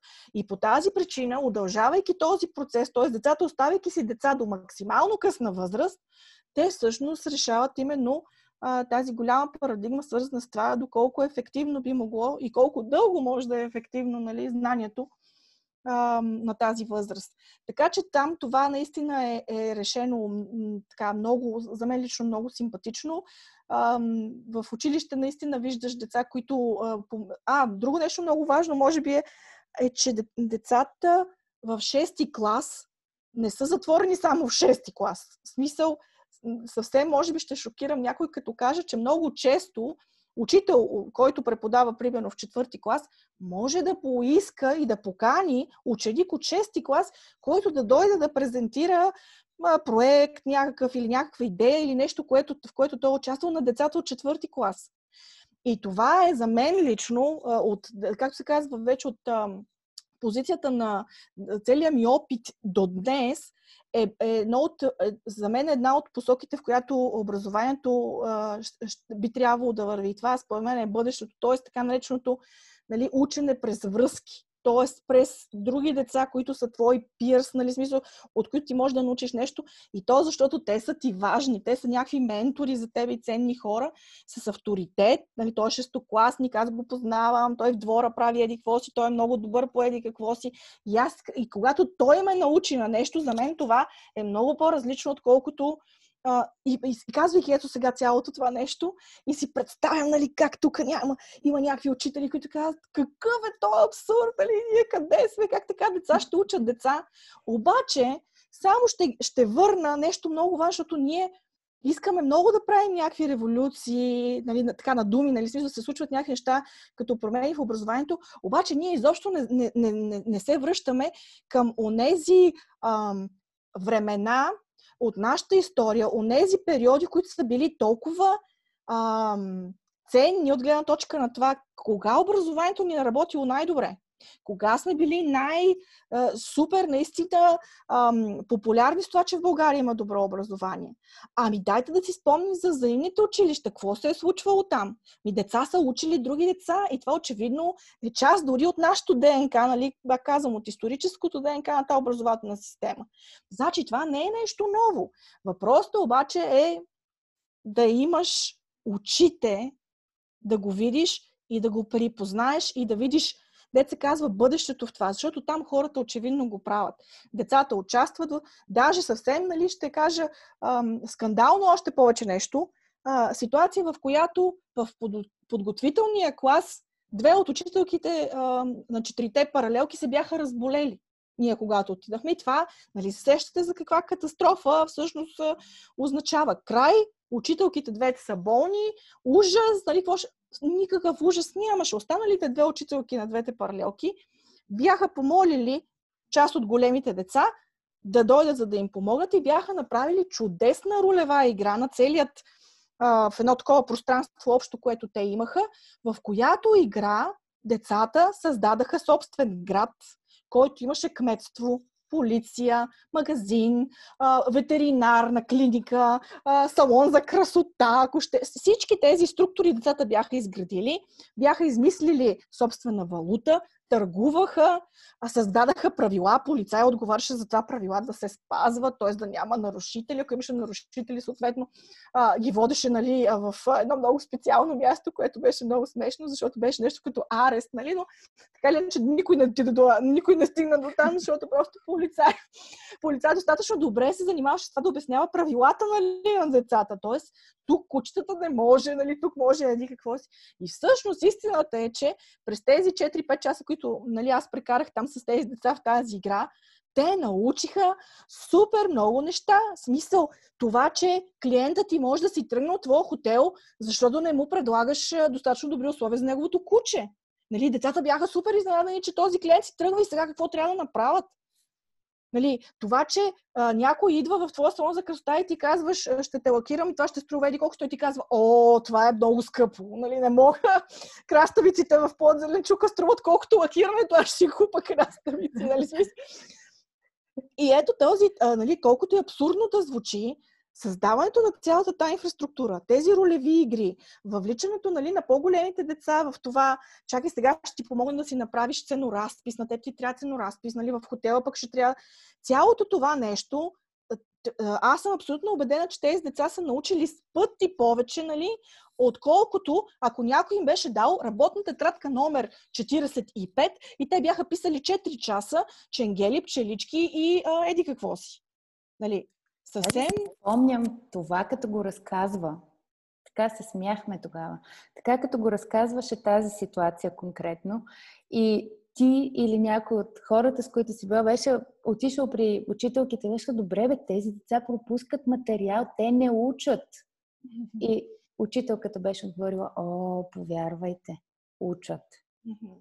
Да, да, това бяха, всъщност, да, в групичката от ам, хора, които отидахме тогава на тази специално това посещение имаше и хора, които бяха от а, общински образователни структури, съответно и от а, а, представители на инспектората. Нали? И така имаше много интересни въпроси подозирам, че на част от тези въпроси така, не. не бяха много добре, отговорите не бяха добре разбрани. Но ам, училището като място, където ти да учиш повече за... Ето това е също една много голяма тема. И тя е свързана с това към кого е обърнат училище, за кого е направено училището. Нали, защото кой ние е тук... центъра на процеса. Да, не само кой е център на процес, а как върви, ця... а как върви целият този процес. Защото училището не дава никакъв шанс. Нашето училище не дава никакъв шанс на детето да се обърне навътре към себе си да, да научи повече за, сам, за самия себе си, да научи повече за това, абе аз в какво съм добър, в какво ме бива, какви са моите таланти, кое е това, което мен ме кара да е така да, да, да уча, да искам да знам по, как се случва това. Това, това въобще тук, тук има стандарти, тук има количество, тук има съвсем други неща. И всъщност, а, а, ако се замислим, това всъщност не е ли най-важното умение, на което трябва да научим децата си? Да търсят а, а, в себе си, да искат а, прогреса за себе си, искат повече от, те се казва, от самите себе си, да, да знаят, да могат повече, да са по-щастливи, да са по-смислени, да носят цялата тая стойност, нали, на какво ги, нали, нали, за това трябва да ги подготвим. Това е живота. Как, живота не е нищо друго ти трябва да, уверен, да си уверен в себе си, да знаеш какво можеш много добре, какво не можеш толкова добре, да имаш абсолютно адекватна представа за това как да го направиш, можеш ли, не можеш ли. А това, за съжаление, са уроци, които тук аз не виждам да се преподават. Тук се иска, из, из, и не се иска, тук се изисква децата да са еднакво добри по всичко няма такъв човек, който да е еднакво добър във всичко. Къде е, кой е този, да ми го, нали, някой да ми го покаже. Няма такъв човек. И, и няма е нужда. Е всичко? И какво е всичко? Няма нужда от това. Смисъл, няма нужда изобщо от това. В Финландия, нали, другото нещо, което е много важно, стандартизирани тестове там няма. Стандартизиран тест, познат и близък по съдържание до това, което тук има като матури, има единствено и само, ако детето е решило, че иска да продължи в така наречените, защото реално след а, средното образование, там път, пътищата, т.е. извинявайте, не след средното образование, след основното образование, пътя на децата, пътищата са два. Единият да продължат в така нареченото професионално образование, където се дават изключително технически умения в области, каквито са транспорт, логистика, инженерни, нали, всякакъв такъв тип неща. Супер детайлно и професионално образование. Другата, другата посока е да се върви към академично знание. Тоест, реално това дете да иска да продължи активно кариерата си нагоре към университет тогава вече, ето в тази групичка тук вече, накрая на нея има нещо като матура, нали, в смисъл някакъв вид стандартизиран тест, който ти дава достъп до университетските степени. Това съвсем не значи, казвайки това, че а, децата, които са избрали професионалния път, нали, професионалното образование, не могат да отидат в университет. Напротив, могат. Просто се предполага, че след това образование те ще придобият някакъв трудов опит вече в професиите, които са избрали и след това реално отново имат път към бакалавърски, магистърски и докторантски степени в университетите. Но реално е, това нещо е толкова добро, добре подредено и толкова я, и няма тази ам, как се казва, това състезание между ти ще, си, ти ще учиш в университет, пък аз ще съм нали, прост работник. Нали. Смисъл, няма такъв филм там. Има аз искам да правя това, което мен ме кара да се чувствам щастлив. Мога да стана шивачка, обаче аз ще искам да стана най-добрата шивачка, защото това е нещо, което ми дава смисъл и което ме радва много, защото съм опитала вече еди колко си неща. Децата в Финландия от пети клас започват да работят и това много интересно е също, че а, мисля, че две седмици бяха от, целият, от цялата учебна година, в които те са задължени да имат нещо като трудов стаж да отидат да работят в... Разбира се, това е труд, нали, не си представяме, нали, че нали, са в някаква мина и така нататък. Това обикновено е а, или някакъв а, обществен център, или е кафетерии, всякакви ресторанти, всякакви малки а, магазинчета за... И цялото това нещо е много естествено. Там е много естествено в 9 сутринта да отидеш в кафе и кафето да ти го направи 13 годишно момче, примерно. И е супер окей, няма, никой няма драма с това, че уле ли ужас това да те работи. Обаче тези хора са установили, че тези важни трудови навици, които са свързани с това да отидеш на време на работа, да, е, да имаш ментор там, т.е. да знаеш, че някой ще ти казва какво нали, се изисква от теб днес. Тези неща се, се трупат и са най-ефективни точно в тази възраст. И това са, са го случили и направили. И, и няма нищо лошо. Разбира се, организирано е по най- добрия възможен начин, защото това нещо се прави с общината, с а, малки и средния бизнес, с училището заедно и това е продухано като процес и като система, не е нещо нали, необичайно. Но да, това се случва. И няма никаква драма. Нали, аз, съм, аз имам кафе, нали, а пък ти си вишист. Нали, смисъл, не можем всички да сме вишисти. Нали? Не, това, нали, теб не, не ти носи някакъв, пак, пак казвам, не е необходимо и не е задължително. Задължително обаче, според мен, е да си щастлив човек. И там може да се, нали, пак казвам, такива срещи и разговори, които съм имала с всякакви хора ам, в ресторанта, в кафето, в магазина. Там хората са щастливи. Няма значение, че ти си а, продаваш кафе обаче този човек ще ти направи най-доброто кафе, ще те пита харесало ли ти е, ще, ще се вълнува от това, защото той просто това му носи кеф. И същия този човек, да, той е можел да стане със същия успех и а, вишист, нали, смисъл. Да. Обаче никакъв смисъл няма, защото в обществото тази класация не съществува. Просто не съществува. Тя е, като се замислиш и това, което казваш е много красиво и наистина трябва да помислим за това какво те мотивира като човек. Нали, нещата, на които не учим децата, това, което ти казва, да откриеш себе си и да намериш мотиваторите ти, които трябва да са да. вътре в теб. Защото ако мотиваторът ти е външен, и ако нещо външно те мотивира, като, и сега ще завърша мисълта като оценка, например, или като нече одобрение, или като не, нечия похвала, тогава се връщаш на нашата възраст и започваш да търсиш наново на 35, на 36, на 40 мотиваторите вътре в себе си, които трябва да бъдат намерени и развити на най-ранна възраст. И това, което ти казваш, за това, че децата едно от друго гледат и голямото идва да представя на по-малкото в училище. Това е фантастично, защото тогава нямаш нужда от външния мотиватор оценка, да кажеш, ето ти сега имаш 5, имаш 6, което е нещо напълно външно, а ти разчиташ на това детето да каже, ей, колко яко mm. говори, аз искам като него. И това е най- хубавата конкуренция, която може да съществува. Не е нали да бъдеш по-добър от него, не е да бъдеш а, а, 6 по всичко, а да искаш себе си, за себе си да ставаш по-добър, воден от нечи друг пример, защото ти от това дете ще си харесаш Хикс. От другото дете ще ти хареса как говори. От следващото дете ще ти хареса колко много знае по география. И всъщност това те движи напред и кажеш, и аз съм като него. Ето, аз ще бъда като него.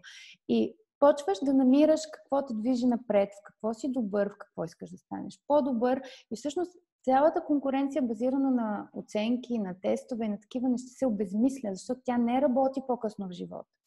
Тя работи зле. Тя работи, но работи зле, защото тя работи срещу нас и срещу нашето щастие, нали, което трябва да е вътре. Много често съм чувала точно обратната, обратната теза, нали, тук много често говорики с всякакви родители, учители. Не, не е вярно това. Децата трябва да знаят, че конкуренция има. Ето, те ще отидат да кандидатстват някъде за работа и те ще трябва да се сблъскат с тази конкуренция и те ще трябва да се справят. Всъщност, ако говорите с някой професионален спортист, особено тези, които се състезават в индивидуални спортове, голяма част от тях ще ви кажа, че по време на състезанието, без значение какво е то, изобщо не гледат какво правят другите. И това абсолютно тенденциозно и нарочно се случва, защото най-добрият резултат може да го дадеш само когато ти знаеш ей сега в този момент колко, какво може от себе си да извадиш повече, за да, за да направиш съответното там тичане, бягане или каквото и да е по-добре. Същото е и в случая. Аз не, аз не виждам нищо полезно от това деца да се състезават с висока... Нали, пак казвам, да, това е, се казва, избор на, на, на, ако щеш, на родителска стратегия, на това. Даже много често съм, случва, съм се случвало да чувам дори родители, които казват, моето дете е много състезателно. Той е такова, по природа е състезател. Той иска да се състезава. То, то, нали, няма проблем да се състезава, няма проблем да има конкуренция. Има конкуренция в света. Въпросът според мен е заради кого го правиш. Правиш го, за да надбягаш Хикс, който е до тебе или за тебе, или го правиш за себе си, защото искаш да дадеш най-доброто от себе си. Тук това къде поставяш причината за твоето усъвършенстване е вече дали как си трениран от малък, дали го търсиш заради някой друг, заради нещо външно, дали го правиш за да се харесаш, за да получиш одобрение, за да изкараш шестица или защото ти имаш потребност да се развиваш. И тази потребност да се развиваш не става с оценка. Тя става, когато вътре нещо те мотивира или някой те мотивира много често и ти кажеш и аз. Да, всъщност последното а, проучване, което страшно много все още кантива в главата ми от началото на тази година на Lego, Lego Education а, дивизията, е свързано с това, че всъщност следващите а, 5 години основният проблем, който ще трябва да, да преборват всички образователни системи в света, няма да е свързан нито с а, академичните знания, нито ще е свързан с дори с уменията за справяне в живот генерално, нито ще е свързан с критичното мислене, а ще е свързан с едно единствено нещо и това е липсата на увереност от децата. Липсата на вяра, че те могат да правят големи неща и че те могат да променят света. А това поколение, което, от което е моя син, което расте на неговата възраст, е доста, как да кажа, доста обсебено точно от тези по-глобални неща, от тези големи теми, които истината е, че ние изключително много подценяваме и не даваме шанс на децата да, да участват в тях. А а това е най-важното, че в живота, който те ще имат, виждаме колко, как се променя всичко буквално с месеци, с дни, колко, как вече изобщо не може да се говори нали, за някакви стандарти, за нещо, което е... Тук, тук говорим за среда, която ще е тотално непредсказуема. И основните две качества, които ще трябва наистина да развият тези деца, е това да вярват в себе си, да са уверени, че могат да се справят без значение каквото и да се случва и да могат да устоят да устоят, да са с себе си, с всички си, да са там, да са балансирани, да са стабилни и да, каквото и да се случва, те да знаят кои са и че ще могат да се справят и да минат през това. Пак казвам, това са ценните уроци. Това са нещата, които училището трябва да учи децата. Не ли слушам те и вече си представям, и не си го, само да си го представям, даже го знам, че казват, добре, едни амбицирани директорки на частни учебни заведения и държавни. На всичко ще го научим всичко ще може да прави. Влиза в 8.30, хващаме го в 8.30, захапваме го и в 5.30 го изплюваме с един час общо на двора на ден и е подготвено за живота. Провокирам те да ми кажеш така ли ще станат нещата. Толкова ли, а, така ли ги подготвят децата в Финландия? 10 часа на ден не излизаме навън или всъщност пак нещо сме се объркали? Ми, не ги подготвят така. Учебният ден там е екстремно къс. Екстремно къс. 8.30 обикновено започва по-малките деца, дори има дни в седмица, които започват с 9.15. и учебният ден свършва в най-късният му вариант към един. След което децата, тъй като в Финландия правилото за избор на училище също е много интересно. В Финландия school shopping, такъв какъвто го познаваме ние тук, не съществува. Училищата не се избира, защото просто всички училища са еднакво добри. Най-доброто училище е училището, което е най-близо до дома ти.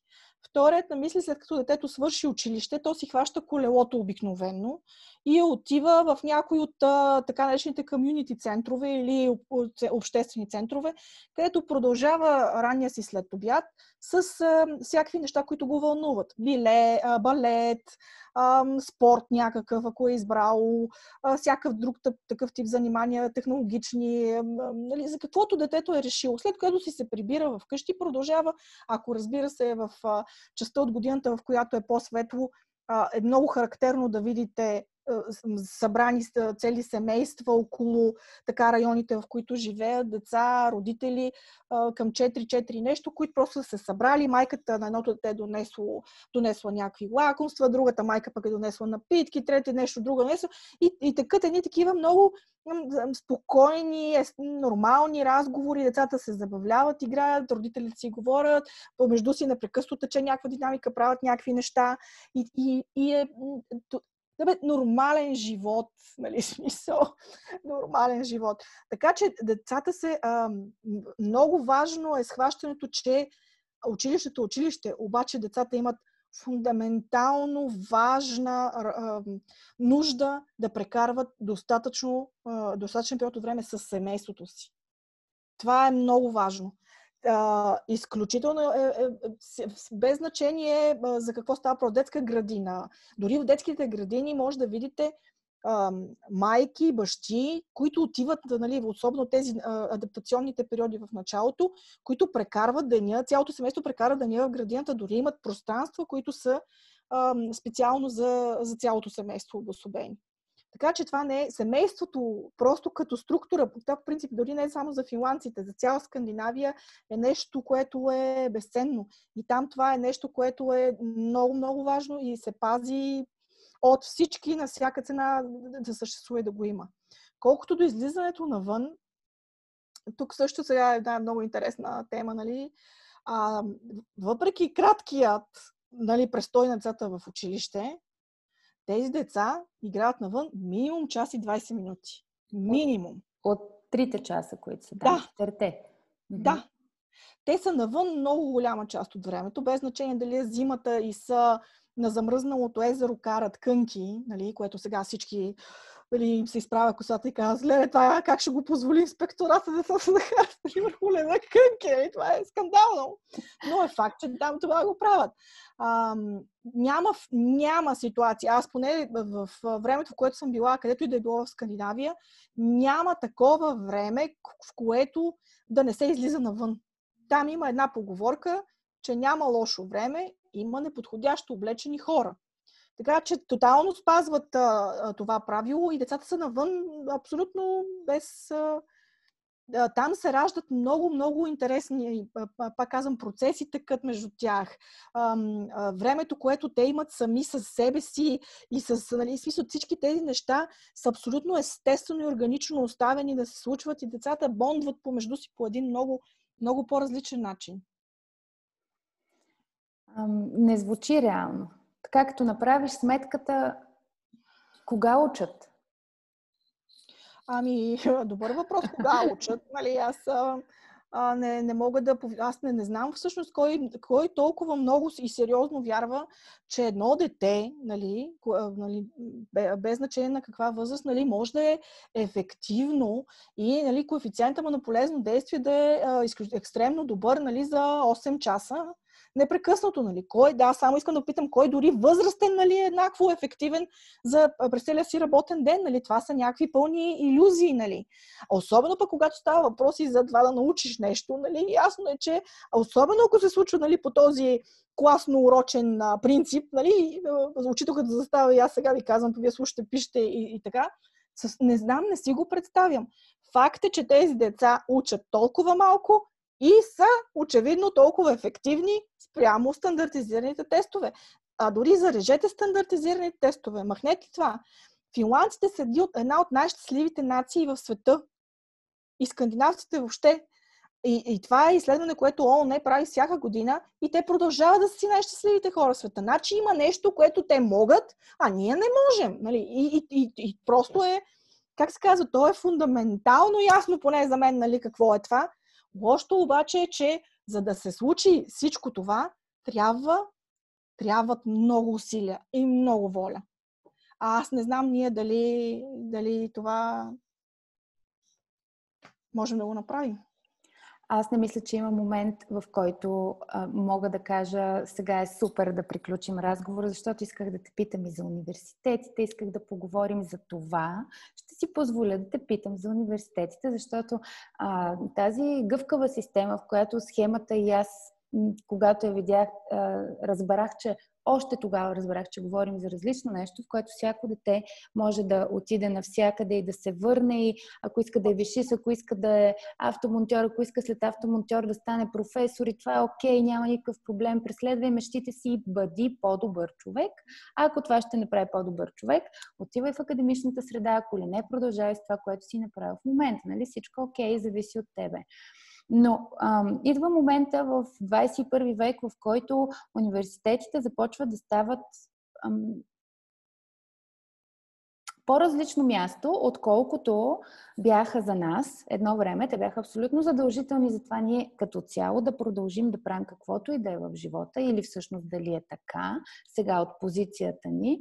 Но при всички случаи, какво какво е място на университета в живота на съвременните или ще бъде в живота на съвременните деца, според теб? а, това пак е тема, Цвети, за отделна серия, която трябва да направиш. Дай ми 5 минути.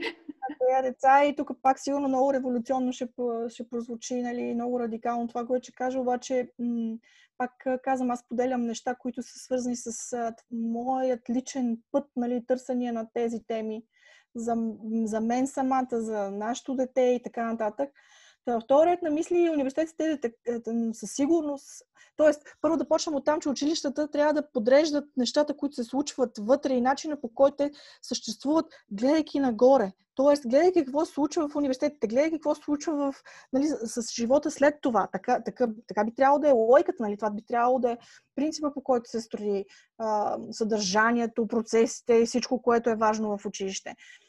Във вторият, не мисля, университетите, следващите, започна една много така сериозна промяна. Аз се следа покрай и покрай всичките ми лего приключения, защото там в целият този проект са въвлечени страшно много хора, които са с сериозни академични кариери в университети тук и с цяла Европа и Азия дори. И там такът изключително екстремни процеси, свързани с тотално преосмисляне и промяна на а, като започнеш още от рекрутиращите а, процеси, подбора на деца, е, минеш през съдържание на това какво ще се учи в университетите и стигнеш до това а, след това какво се случва, нали, с деца, ние с кого ще направим връзката, с, какви бизнеси, нали, как университета ще се свържи нали, след това вече, за да продължи професионалният им път. И нещата са много, много различни. Аз много сериозно се замислям за това въобще каква ще бъде функцията на висшето образование и какво въобще то ще предлага и доколко ще бъде интересно за много голяма част от децата. Защото тези деца, които пак казвам, които растат и които са сега в начална училищна възраст и така нататък, нали си даваме сметка, че те ще бъдат студенти след още примерно 10 на години. А нали си даваме сметка и колко не можем да предположим какво ще се случи след тези 10 години. Тоест твърде е вероятно, пак казвам, предвид процесите, които текат в момента и те са по-глобални процеси, а, нали, ролята и значението на висшето образование тотално да бъде променена. И а, шансът ти да променяш професионалния си избор или по-скоро, нали, както в момента се говори, изборът и на кауза, която ще преследваш в живота, нали, да, да, да започне да става водещото. Тоест, реално смисъла, нали, за който говорихме и до сега, да е този, който да определя ти в каква посока ще се, ще се движиш професионално и просто да трябва да добавиш разни а, нали, умения, които са много специфични вече за тези, за тези промени. А, така че аз пак казвам, не знам дали моят 11 годишен син, който е в момента ще учи висше образование, и честно да ви кажа, изобщо не ме интересува дали ще учи висше образование. Аз искам да знам, че той ще е достатъчно любопитен, способен, ще може да се справя с всякакви предизвикателства, които ще му се случват и ще знае откъде да научи това, което не знае. Защото вече, пак казвам, дори самия процес на учене е тотално, тотално ре, реорганизиран, преосмислен и той не е този, който ние познаваме като толкова консервативен. Децата, пак казвам, от това поколение, което е в тази начално училищна възраст е тотално различно. То учи по друг начин. То няма, няма нищо общо, ама нищо общо няма а, с а, стандартизирани а, и всякакъв такъв school тип а, нали, похвати и приеми, те учат по тотално друг начин. Те имат достъп до безобразно голямо количество информация и всъщност основните им умения са свързани точно с това как да я калибрират тази информация, как да да считат кое е достоверно, кое не е достоверно, кое е това, което ще им даде това, точно това знание, от което те в момента имат нужда. И вие, ако се замислите, аз лично познавам страшно много хлапета, които са вече до такава степен добри в нещо много конкретно и малко, до такава степен са влезли вече в дълбочина на това, да знаят толкова много.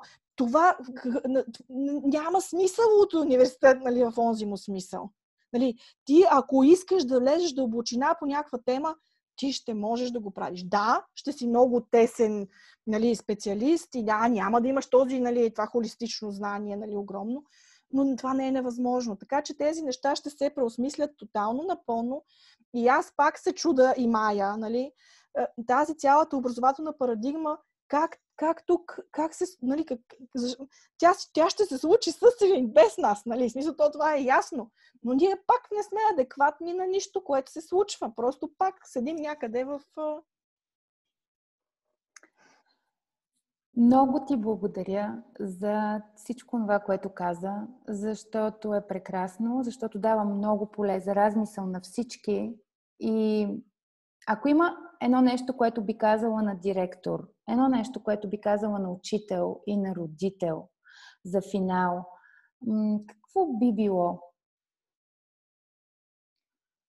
Уф, много добър въпрос е този. Значи с родителите може би ще ми е най-лесно. С тях. На тях, на тях бих им казала да да се старат да са много щастливите и много да искат да са, да, да, да търсят себе си, да намерят, деца казва, тях, техният, техният смисъл в собственият им живот, защото в момента, в който това се случи, те ще отглеждат едни много щастливи деца. Толкова е лесно и елементарна тази лойка е абсолютно без, безупречна и безпогрешна. Винаги работи. аз, деца съм е преживявала лично през много да, хора около мен, хора, които участвали в мои работилници въобще така. Ако ти си щастлив, ще имаш едно щастливо дете всичко ще е наред. Относно учителите, аз винаги съм казвала, че учителите, голяма част от учителите всъщност са и родители. И ако те са щастливи и спокойни и удовлетворени от себе си и носят смисъл в този живот и знаят за какво са на този свят, значи те ще са едни чудесни учители по същата тази логика просто трябва, на нашето образование му липсва страшно щастливи учители. Страшно му липсват щастливи учители. В момента, в който учителя е щастлив, влезе с целият този заряд а, и всичко това, дори пак казвам, дори в тази а, среда, която е доста ограничена, пак със сигурност може да създаде много добри неща. Директорите, а, какво да кажа, директорите са също учители, нали? В смисъл, голяма част директорите също са били учители или все още са учители. Така че и те трябва да са щастливи като хора, да намират смисъл в това, което правят. А, да, да, да, тук вече има и следваща функция, нали, която е свързана с това, че трябва да бъдат и лидери, трябва да бъдат и водачи, трябва да имат як дупе и да могат да случват някакви неща и да могат да се противопоставят на някакви неща и да могат да се борят за някакви неща. Защото истината е, че а, каквато и да е промяна, няма как да се... Аз не вярвам в промените спуснати отгоре надолу. Те промени не работят, никога не са работили, няма да работят. Аз вярвам в промени, които се случват органично отвътре отвътре в системата. И тези промени трябва да дойдат точно през тези учители и през тези директори. Така че те, да се казва, може би най-важното е всички тези хора да са щастливи. Като са щастливи, намерили смисъла, чудно общество ще се живеем. Аз ще си позволя да кажа нещо към директорите сега, защото за родителите, за учителите и за директорите това, което каза е много важно и много трудно. Много е трудно. Но с желание знаем, че когато искаме, можем. Нали, ако не искаме, никой не може да накара, но ако искаме, можем. За директорите аз мисля едно нещо, което аз извлякох а, от това, което ти ми каза, от това, което правим и като човек е, че когато е малко и мислено, работи по-добре, отколкото когато е много и прелива когато е много тежи, тежи на всички, тежи на учителите, на родителите, на децата, не е в полза на никого, но когато е мислено и е малко, не случайно Леонардо да Винчи го е казал, че семплостта е най-висшата, ам, как да кажа, най-висшата форма, нали, която можем да търсим. Това е да е семпло, защото тогава работи и тогава има всеки свободата да бъде себе си, когато не е притрупано. Така че не, да не търсят многото, да се опитват всичко да е с любов, всичко да е щастливо и да не е много. Да, да, да не е от 8 до 5 и те, и учителите, и децата после да не знаят какво се случва, като излязат от училище. Напротив, да се опитат да намерят този баланс, който без този баланс за мен нищо не се случва. И, и при родителите няма да се случи без баланс, и при учителите не става без баланс и при учителите, и при директорите няма да стане без баланс. Беше прекрасно. Благодаря ти. Пожелавам ти прекрасен ден и ще се радвам пак да си говорим и да си говорим за сериозната игра, защото за нея не остана време и да видим как така играем сериозно, защо играем, можем ли изобщо да сме сериозни докато играем и какво ще научим от това. Запазвам си това право да ни разкажеш и много поздрави на всички около теб. Мерси много, Цвети. И ам, да, със сигурност ам, е ценно, че събираш хора, които имат ам, някаква позиция по- по-различна. Трябва да се дава шанс на, на това точно тези хора, които са с по-радикални или по-алтернативни а, виждания, да, да, да имат някакъв трибуна, за да може да се така да, така, да, да тече промяната и в някакъв друг план и да кажа на всички, които а, ни гледат, че искрено им пожелавам да, да мислят повече за децата. Не за своите деца, повече за децата въобще. За детето в магазина, което предредихме, за детето, което просто е цапа в, в, в, в локвата и се е намазало скал, без да, без да се отнасяме с него по нали, някакъв ужасен начин, да внимаваме какво говорим, да внимаваме как се държим с тях, защото децата са нашето бъдеще и това е толкова, колкото и да е клише, е самата истина. И аз, тъй като искам да живея в добро бъдеще, искам да си живея, както се казва, много се надявам, че в България ще има, ще има такова, ще има такава атмосфера, която е създадена от нашите деца сега. След време. О, какъв хубав финал. Супер. Благодаря ти. Казвам чао и оставаме с тази хубава мисъл, която ти ни каза. Чао, Нели! Чао, чао, Цвети!